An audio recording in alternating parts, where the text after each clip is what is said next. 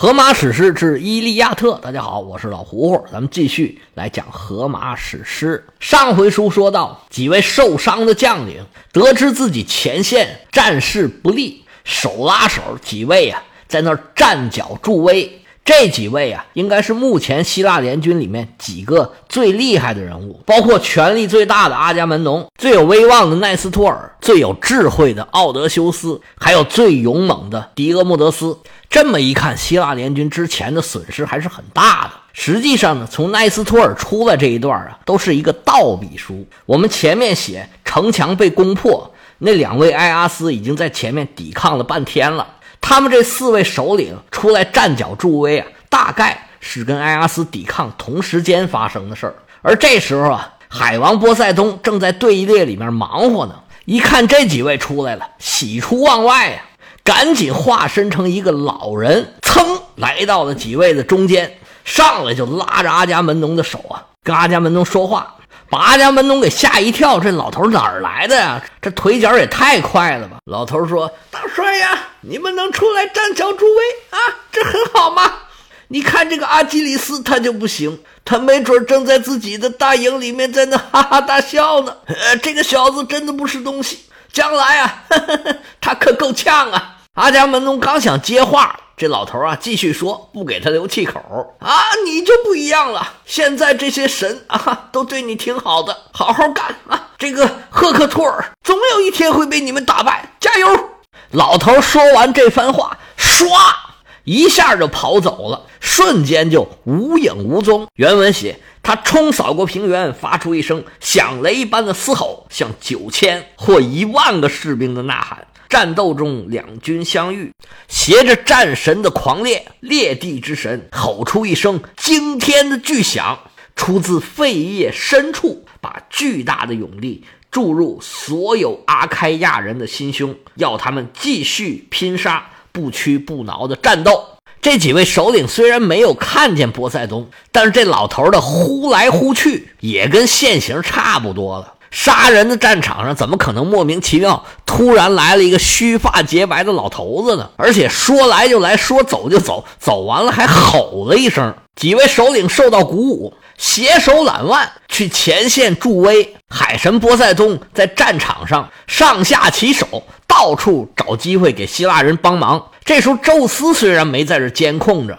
但是奥林匹斯山上这些诸神呐，虽然被宙斯下了禁令，不许参与这个战争，有的呢确实是事不关己，高高挂起，回家睡大觉去了。但是也有的神仙在这密切注视着双方战局的发展。其中呢，最关切的一个人就是天后赫拉。天后在天上待着，眼看着希腊联军被打得落花流水，这宙斯嘁哩喀啦几个雷。劈的希腊人抬不起头来，赫拉看这个难受啊，正在这抓心挠肝呢。看见宙斯把眼神给移开了，他又在想：我能不能想个什么办法帮帮希腊人呢？但是又不能太明显，千万别让这老头给看出来了。回头他拿我们试问呢，我可吃不了兜着走。赫拉还在这边发愁呢，就见战场上一片大乱，喊杀震天，希腊联军有点要起事的意思。赫拉琢磨：这是宙斯回心转意了吗？不能啊！他在定眼观，这个定睛观看，别人看不见的。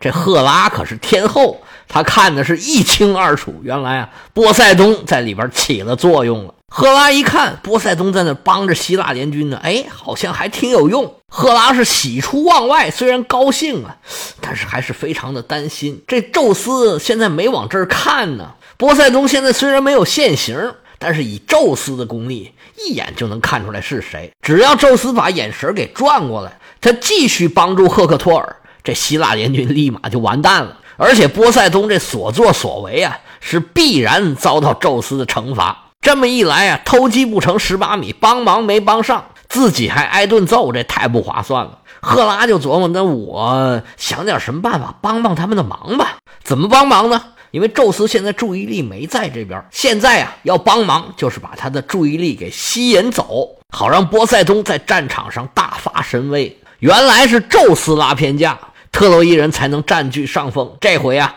让波塞冬也给希腊联军拉了偏架。这三十六计里面有云呢，叫做调虎离山。但是宙斯这个虎啊，不太好调。宙斯是智慧的化身，最聪明。你要有什么阴谋诡计，想骗过宙斯，那是不可能，一眼就给你看出来，然后还会被耻笑。哎，就你这样，你还想骗我？什么叫智商碾压？那宙斯的智商最高，逮谁都碾压谁。要怎么做才能吸引宙斯的注意力，又不被他识破呢？那你就得从宙斯的弱点下手。宙斯有什么弱点啊？宙斯的弱点就是大家都知道啊，好色呀。赫拉跟宙斯老夫老妻了，互相是知根知底儿，谁不知道谁呀？要想有什么计策不被宙斯识破，哎，你就得把他智商给降下来。他什么时候智商下来了呢？哎，他一看见美女，哎，这智商就下来了，也不是马上就下来。这个得得到这个美女之后，想要跟她做点什么的时候，看见对方这美色，哎呀，被情欲冲昏了头脑，哎，这个时候宙斯的智商哎就下来了，而且他的注意力啊是特别容易被美女给吸引的。两样这么一来，哎，我就可以给波塞冬腾出时间来，而且啊，这时间还不短，有道是天上一日，地下一年。也有说一日就是一天，一天就是一日的。宙斯这么强大，这么能坚持啊！我呀，就给他来个天上一日，就是这个主意。赫拉这个主意打定，对自己的美色，他当然是很有信心的。但是毕竟是老夫老妻了，宙斯能不能一下就被他给吸引过来呀？万一不行呢？嗯，不行，我得想一个万全之策。赫拉打定主意，就开始行动了。他先干嘛呀？先洗澡。赫拉回到自己的房间，打开一道秘密的闸门。哎，这个只有他自己能打开，其他任何神仙都打不开。里面一字排开，高档化妆品，各种是人间呢闻所未闻、见所未见的化妆品，各种脂啊、膏啊、粉啊、露啊，从头到脚洗的是干干净净、纤尘不染。然后啊。浑身上下抹的这个鲜油，散发出这种若有若无，哎，但是你又不能忽略的这个香味儿，哎，你闻一闻好像有，哎，又好像没有这种感觉，但是确定它肯定是有的，而且呢，其实是故意做成这样的，哎，这种感觉才高档嘛，不是？那质量低的香水啊，都是那种扎鼻子的，老远你就闻得着。人天后怎么可能用这种呢？洗完澡干嘛？梳头发。赫拉可是天后啊。所有女人梳妆打扮这些事儿，那绝对是一门灵啊！三下两下就弄出来一个又漂亮又时尚又性感的发型，绝对是比任何偷尼老师都偷的好。下一步穿衣服，赫拉找出来一件雅典娜特意帮她做的，做工又精巧，装饰又精美。这衣服穿起来是又性感又高贵，是该露的露，该遮的遮。所有的分寸都是恰到好处，然后拿一根纯金的胸针别在胸前。咱们以前介绍过希腊人的服饰，他们都是穿这种大袍子披在身上，哎，要用一根针，呃，胸针把它别住，要不然就掉下来了。随后啊，拿了一根腰带，哎，这腰带可厉害，有一百根流苏，每根流苏上头都镶金坠玉，然后又戴上耳环，披上头巾，穿上一双新鞋。那时候还没有高跟鞋呢，他们穿这鞋啊叫条鞋。总之吧，这一身打扮的是毫无缺陷，毫无破绽。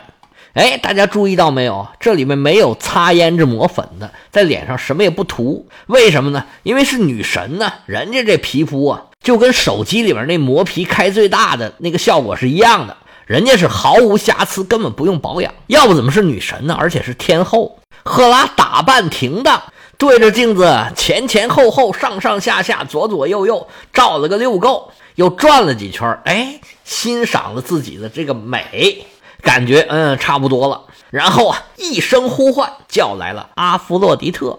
阿弗洛狄特过来之后啊，向赫拉施礼，哎呀，给母后请安。您找我来有什么事儿吗？赫拉说：“哎呦，小美，你来了，坐坐坐坐坐。今天请你来呀，哎呀，我确实是有一事相求，我想跟你呀借一样东西。”阿弗洛狄特吓一跳，哎呦，你该不是要借人头吧？赫拉说：“哎，那哪能呢？我又不是曹操。嗨。”我呀是怕你现在啊支持着特洛伊人，而我支持希腊人。你现在啊对我好像有点意见，我怕你心里不痛快，所以我把你请来呀，跟你商量商量这个事儿。”阿弗洛狄特说：“哟，母后，您可千万别这么说，您可折杀了我喽！您可是天后啊，天下没有哪件东西它不是您的，富有四海啊，我手上还有什么东西您看得上？别说您是借，你拿也是随便拿的。想要什么东西，您尽管开口。”赫拉说：“哎呦，那我可就不客气了，我要跟你提了。这事儿啊是这么回事儿。我们所有的神仙呢，有一个老祖叫俄克阿诺斯，他的妻子呢叫泰西斯。当时啊，宙斯正进行泰坦之战的时候，他一直是护着我们的。但是现在啊，这俄克阿诺斯和泰西斯俩人啊，这关系非常的不好，他们俩呀，甚至都不见面。那这次我呢？”想跟你借一样你的宝物，调和一下他们俩人之间的关系。咱们说白了吧，就是让我们那老奶奶呀勾引勾引我们老爷爷。你看这事儿能行吗？阿弗洛狄特说：“嗨，我还以为您要什么呢？你就要这个东西，可以可以，现在我就拿给您。”赫拉是想要什么东西呢？他想要阿弗洛狄特手上的一件宝物。这宝物啊，阿弗洛狄特从来都是随身携带的。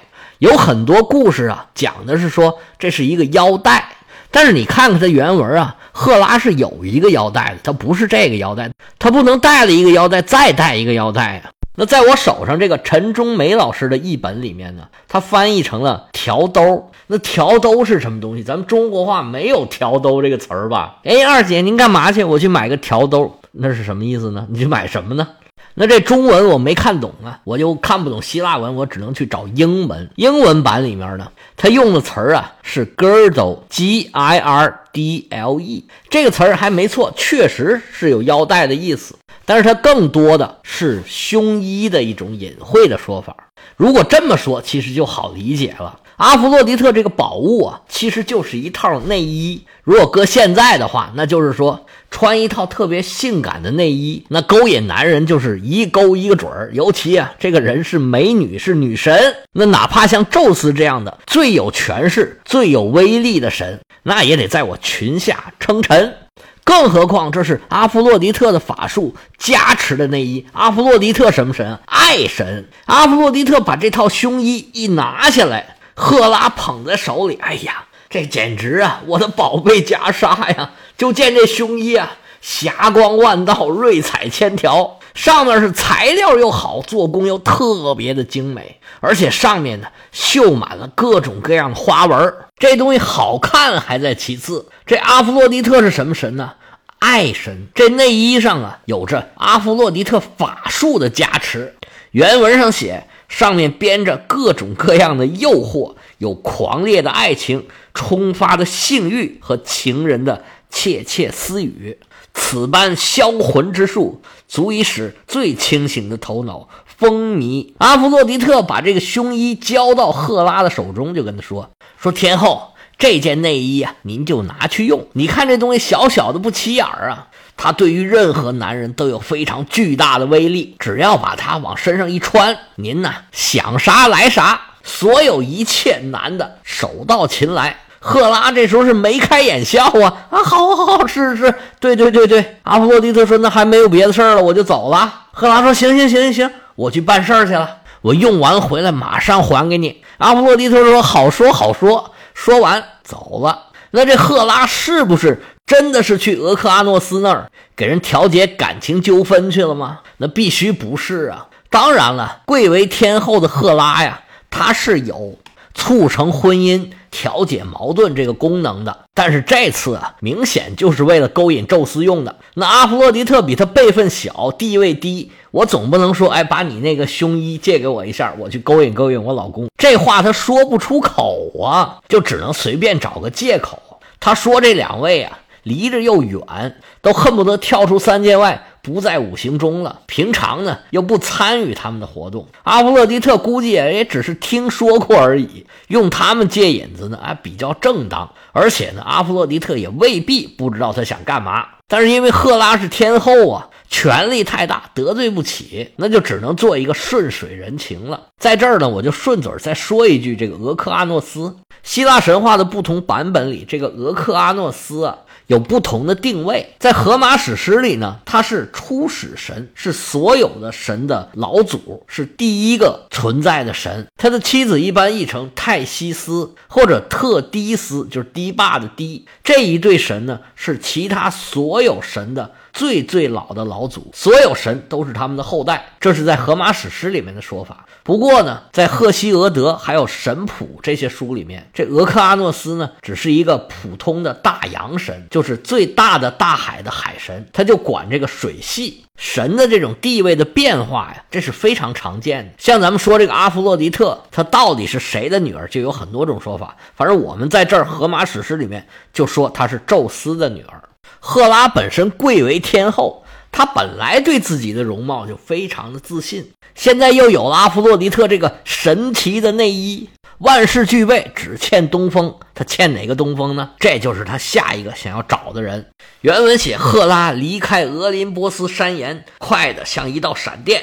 穿过皮厄里亚和美丽的厄马西亚，越过斯拉凯车手的家园，白雪皑皑的岭峦和群山的峰巅，双脚从未碰擦地表的层面。随后，他又经过阿索斯，跨越呼啸奔腾的大海，临抵莱姆诺斯，神一样的索阿斯的城。这里面出现了一系列的地名，俄林波斯咱就别解说了，是奥林匹斯山。实际上啊，这是古代马其顿和古代希腊的一个界山。从希腊人的眼光来看呢，奥林匹斯山以北，这就已经是化外之地了。所以那个时候，亚历山大他父亲率领马其顿人崛起的时候啊，希腊人多多少少啊看不起他们的，觉得这是野蛮人，没文化。而马其顿跟希腊呀，确实在气候啊、人文呐、风土啊有很大的区别。第一个地名叫皮厄里亚，指的就是奥林匹斯山的这个山地部分。那么紧接着这个厄马西亚呀，指的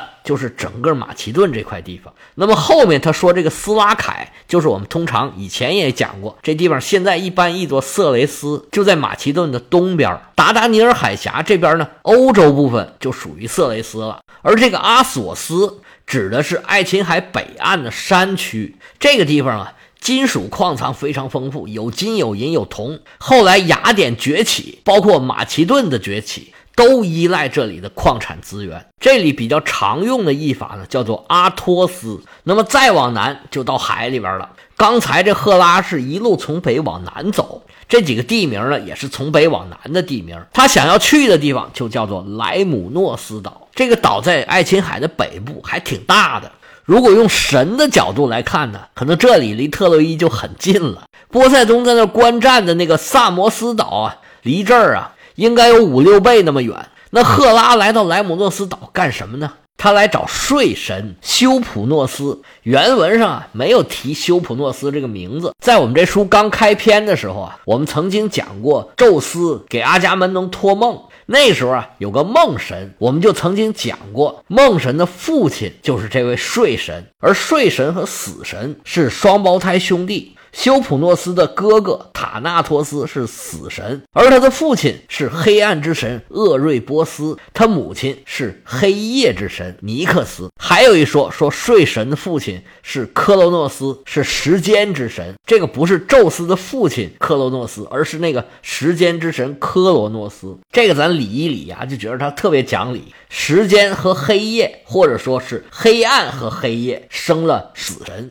而死神呢，又生了梦神，这几个神是不是都特别有象征意义？那赫拉千里迢迢来到莱姆诺斯岛找这个睡神是干嘛呢？他肯定是想让睡神帮他一个忙，到底帮他什么忙呢？那这事儿最后成了没有呢？而且呢，我还发现这故事里面呢有一个小 bug，那到底这个 bug 又是什么呢？我们下回啊接着说。